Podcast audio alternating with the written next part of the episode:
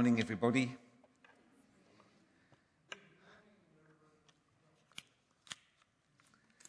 Are you worried about what the future holds? I mean, well, really, there's plenty to be worried about, really, isn't there, when we think about it? Uh, environmentally, there's global warming, extreme weather events, the collapse of ecosystems, the buildup of plastics in the oceans of the world, and everywhere else for that matter, mass extinctions, deforestation, desertification, etc., etc. Then politically, religious and politically fueled extremism and violence, the rise of radical, armed, and militant right and left wing political groups around the world. Socially, the breakdown of family and marriage and the progressive insanities of gender politics and political correctness. The internet and social media and the way that these things are disrupting relationships and information transfer health crises associated with a globalized economy. Currently, COVID 19, but before that, SARS and MERS, swine flu, etc., etc. What next? Well, there's plenty to worry about. I guess I probably don't need to go on. We're currently looking at the book of Isaiah.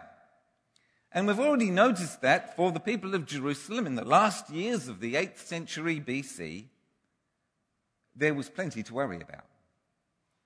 To recap briefly, the two nations immediately to their north have formed an alliance, an alliance with one purpose, that purpose being to remove the king of Jerusalem and to replace him with a puppet king. And the goal thereafter, having taken over that nation, would be to mount a three nation coalition to defeat the real enemy, the big enemy, the real worry of those times, the nation of Assyria, way off in the northeast, the new rising superpower. What to do about all of this? Well, if you were with us last week, you may remember that right in the middle of an intense discussion between Isaiah and King Ahaz, an intense discussion about politics and war and kings and desolations, comes really quite mysteriously. Talk about a baby, a baby boy. Then Isaiah said, chapter 3, verse 13, Hear now, you house of David, is it not enough to try the patience of humans? Will you try the patience of my God also? Therefore, the Lord himself will give you a sign. The virgin will conceive and give birth to a son, and will call him Emmanuel. And then this week's passage, which continues the story from last week, continues with talk about baby boys. The Lord said to me, Take a large scroll and write on it with an ordinary pen, Maher Shalal Hashbaz. So I called in Uriah the priest and Zechariah son of Jeberechiah, as reliable witnesses for me. Then I made love to the prophetess, and she conceived and gave birth to a son. And the Lord said to me, Name him Maher Shalal Hashbaz. For before the boy knows how to say, My father or my mother, the wealth of Damascus and the plunder of Samaria will be carried off by the king of Assyria. Um, and then there's next week's passage, which continues the story from this week, which concludes with talk about a baby boy. For to us a child is born, to us a son is given, and the government will be on his shoulders. He will be called Wonderful Counselor, Mighty God, Everlasting Father Prince of Peace. For, for those living in darkness, for those living in gloom and distress, the gift of a baby, the gift of a baby from God is a sign and a symbol, a promise of a future, the promise of a future hope. The, message of chapter 7 was a message to the house of David, that is, to King Ahaz. Do not be afraid of those two kings to your north, they'll soon be gone.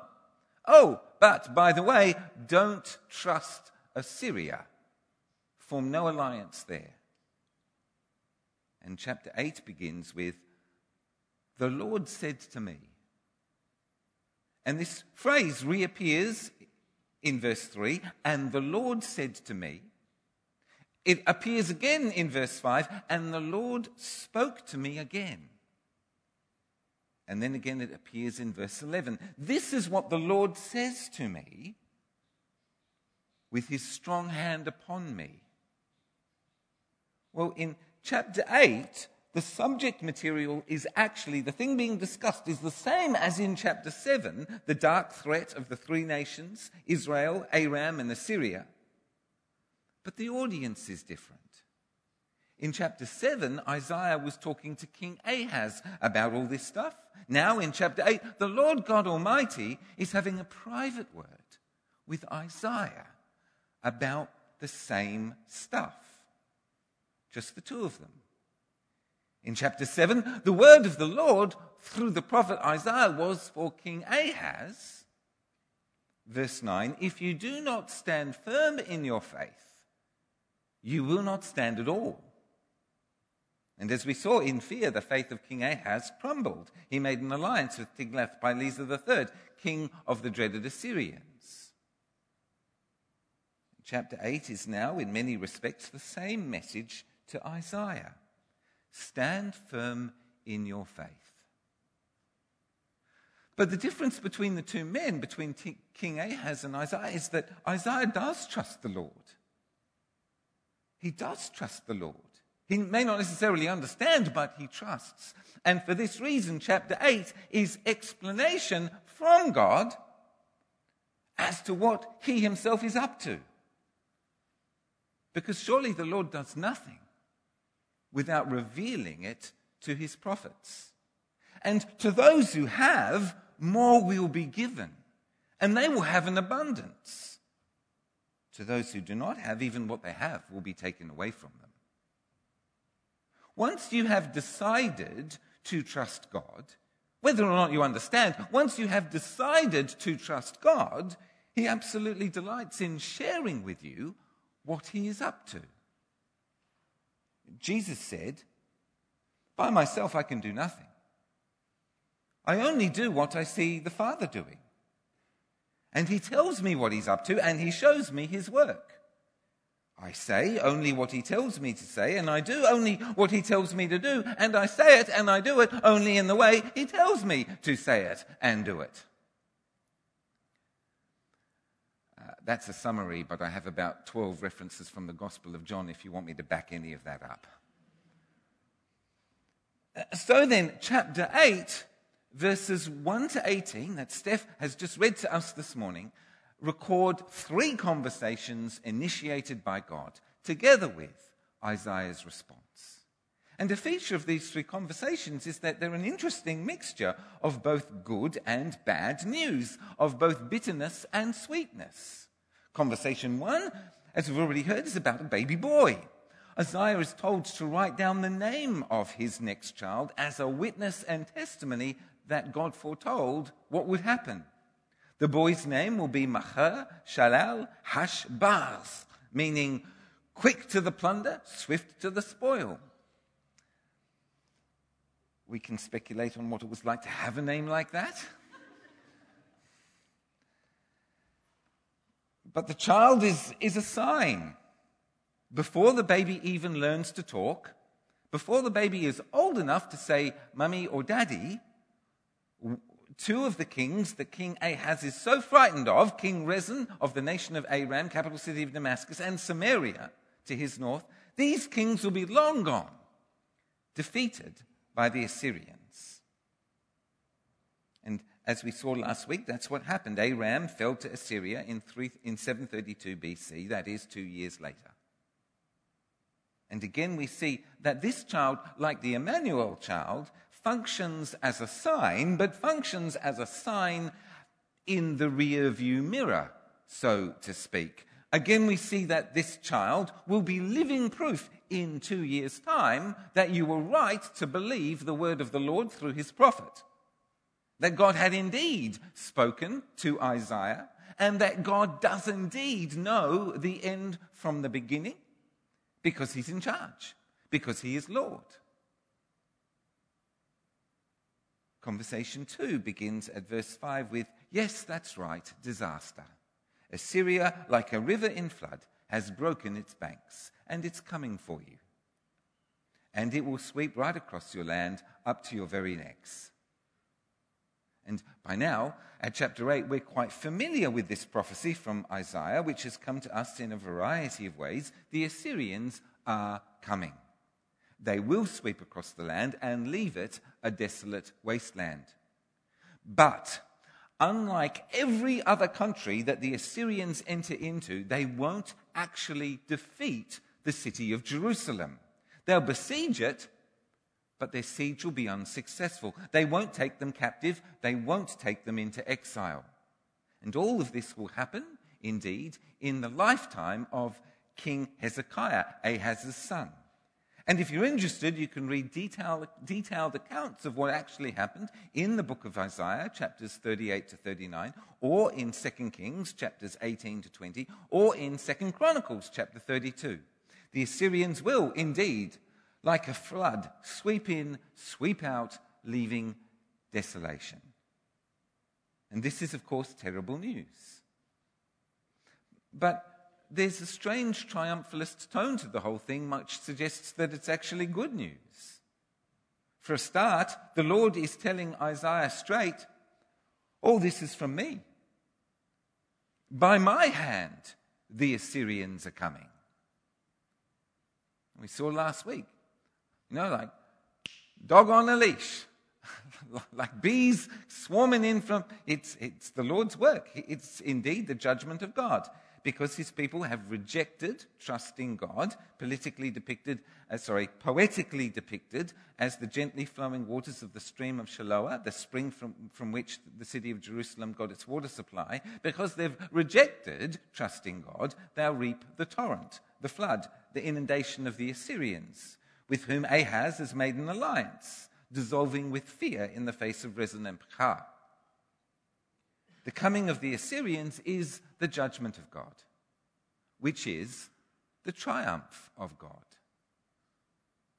Crucifixion is coming for the people of Jerusalem, figuratively speaking, but also resurrection. Because the good news is that the Assyrians will be destroyed. Verse 8 Emmanuel, Raise the war cry, you nations, and be shattered. Listen, all you distant lands, prepare for battle and be shattered. Prepare for battle and be shattered. Devise your strategy, but it will be thwarted. Propose your plan, but it will not stand. For Emmanuel, God is with us. Yes, the Assyrians came in like an overwhelming flood, but they left destroyed, utterly devastated, wiped out by a plague spent as a fighting force. The third conversation begins at verse 11 and is the longest. Here's the bad news God is hiding his face from his people. Verse 17 I will wait for the Lord who is hiding his face from the descendants of Jacob. I will put my trust in him. Here am I and the children the Lord has given me, we are signs and symbols in Israel from the Lord Almighty, who dwells on Mount Zion. Uh, children here undoubtedly means biological children, um, but the Hebrew word for children also functions as the technical word for students or disciples. Um, we know that Isaiah, son of Amos, has at least two sons. We've met the, the younger of the two today, Maher-shalal Hashbaz. Last week we met the elder, the elder son, Shear-Jashub. But Isaiah undoubtedly also has children in the sense of disciples, people who follow him, who believe his word, uh, who, who, who meet together to be encouraged. And they all know that bad times are coming. Within 12 short years, Jerusalem, the city, and Judah, the nation, will go from a rich, prosperous, urbane, fashionable, and sophisticated society to a desperately poor, living hand to mouth, lonely, desolate wasteland. And yet they also know that a refined remnant will repent, a remnant will return, a remnant will survive. These boys are signs and symbols. They are signs and symbols pointing to what a trusting response will look like. For this is what the Lord says to me with his strong hand upon me, warning me not to follow the way of this people. Do not call conspiracy everything this people calls a conspiracy. Do not fear what they fear, and do not dread it. Um, conspiracy theories, by the way, are nothing new. There have always been conspiracy theories. Uh, a conspiracy theory, what is it? Well, a conspiracy theory is an explanation for an event or a set of events in which the obvious explanation is discredited and a different explanation is proposed, one that involves a conspiracy, the covert actions of a hidden group with a secret and sinister agenda. Thus, the imagined conspirators have a political, mo- political motivation, and hoodwinking the mass populace is a key part of their plan. Conspiracy theories work when they are either completely untestable or at least untestable for most people, beyond the means of most people really to discern whether it's accurate or not. And those who propagate the conspiracy theory generally feel very pleased with themselves for not being hoodwinked, unlike the rest of the unthinking, unwashed, unknowing populace. The pleasure of superior knowledge is one driver of the conspiracy theory. Historically, conspiracy theories flourish at certain times, in uncertain times. Conspiracy theories arise during periods of political turmoil and conflict. The Nazi Party of Germany and the Communist Party of the USSR depended upon conspiracy theories to justify the very worst of their policies.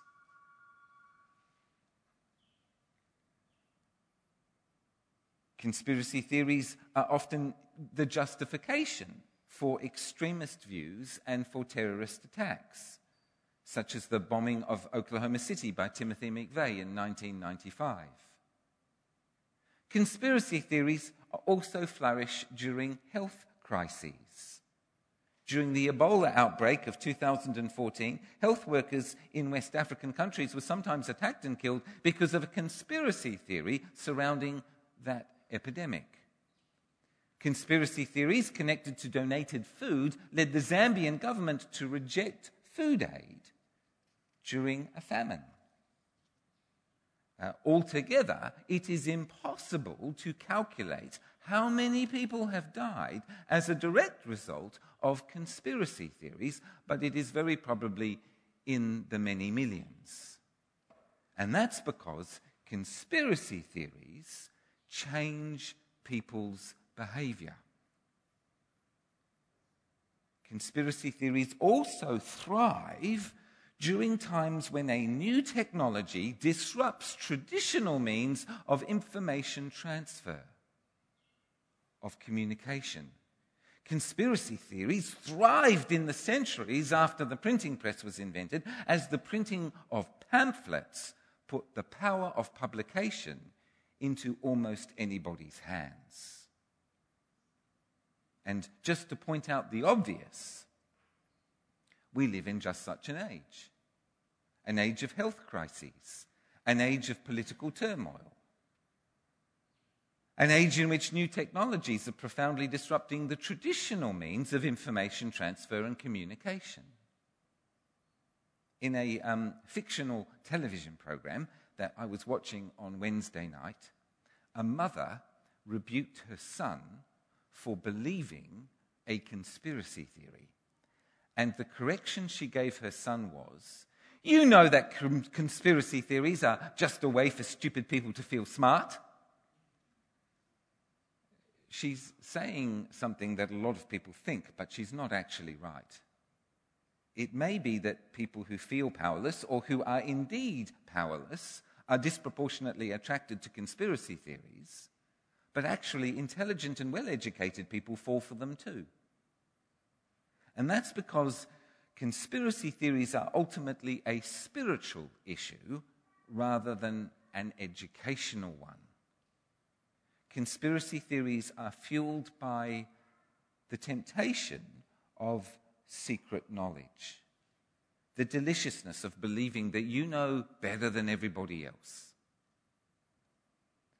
And perhaps more pertinent to Isaiah chapter 8, conspiracy theories are fueled by fear. There is a sinister element of horror to every conspiracy theory. And indeed, speaking personally in my own experiences of people trying to convert me to their own conspiratorial understanding of one thing or another, I can usually sense that the expected emotional response is fear. The speaker is usually trying to draw me into their web of fear relating just how evil this particular group of people are, or whoever that group of people might be, a real group or often an imaginary organization or society. But the Spirit said to Isaiah and his children, and is saying to us here today, the Lord Almighty is the one you are to regard as holy. He is the one you are to fear. He is the one you are to dread. Biblically, to live in the holy fear of God is to be ultimately more concerned about his good opinion and judgment than about any other opinion, judgment, or consequence. To live in holy fear is to say, in effect, and to be ready to say uh, in a moment's notice, I don't care what you think of me, or what you say about me, or what you do to me. I will not disobey the Lord. And bad times, in many ways, force us to make a decision about who or what we actually put our trust in, who or actually we live in the fear of. Whose opinion ultimately matters to us, who we really think's in charge. Therefore, with respect to God, he will be a holy place for both Israel and Judah. He will be a stone that causes people to stumble and a rock that makes them fall. And for the people of Jerusalem, he will be a trap and a snare. Many of them will stumble, they will fall and be broken, they will be snared and captured. And as the New Testament reveals and sees so clearly, Jesus is the stumbling block. Jesus is the stone.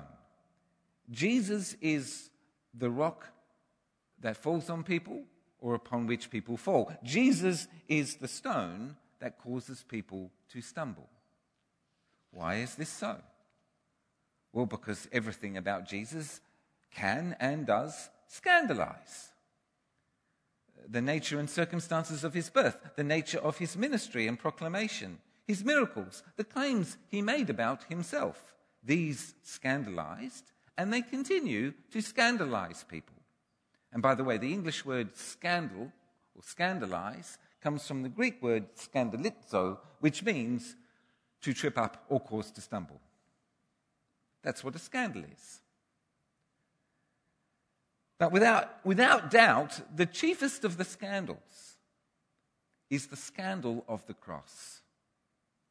His own disciples, we remember, w- wouldn't listen and couldn't hear about the cross. Matthew 16. From that time on, Jesus began to explain to his disciples that he must go to Jerusalem and suffer many things at the hands of the elders, the chief priests, and the teachers of the law, and that he must be killed and on the third day be raised to life. Peter took him aside and began to rebuke him. Never, Lord, he said, this shall never happen to you. Well, Jesus lived his life in, in the dark shadow of the cross, knowing that the cross was his destination. He knew that all, all, all through his, at least all through his ministry years. He knew exactly where he was going. It was, for Jesus, an unavoidable evil. A destruction on the horizon that he couldn't go over or under or around. He just had to go through it. And he had to trust God. And he did trust God. And he did trust God even when in agony he forgot everything he'd ever learnt and doubted even who he himself was. And cried out, My God, my God, why have you forsaken me? Why are you so far from saving me, so far from the cries of anguish? My God, I cry out by day, but you do not answer, by night, but I find no rest. Yet you are enthroned as the Holy One. You are the one Israel praises. In you, our ancestors put their trust. They trusted, and you delivered them. To you they cried and were saved. In you they trusted and were not put to shame. What, what dark clouds, what dark storm clouds build on our horizon? Do you live in the shadow of a terrible evil, one that might destroy you? Jesus Christ is Lord over every single one of those things. Every single one. The scandal of the cross is that Jesus says to us, Take up your cross and follow me. In other words, my call on your life is not to save you from pain or suffering or difficulty, but rather indeed to be with you through it to the redemption of the world. The cross is the judgment of God as well as the triumph of God. The cross is how God does business with the world and with us. Even though I walk through the valley of the shadow of death, I will fear no evil, for you are with me. Today's text is about Isaiah making a formal decision of his will to trust God even though he knows that he and his wife and his kids are going to live, live through dark and difficult times. And then in our text, the Lord guiding him as to what trusting him will look like. When disaster strikes, most people are typically controlled by fear and they curse God because deep down they know that God is responsible, and He is. For the people of God, when disaster strikes, it is an opportunity to see for ourselves that God is infinitely bigger and that Jesus truly is in command, even though this awful thing is happening to me. But this only happens as we make a decision to trust Him. O house of Israel, trust in the Lord. He is our helper and shield. All you prophets, trust in the Lord. He is our help and shield. All you priests, trust in the Lord. He is our help and shield. All you who fear him, trust in the Lord. He is our help and shield. Amen.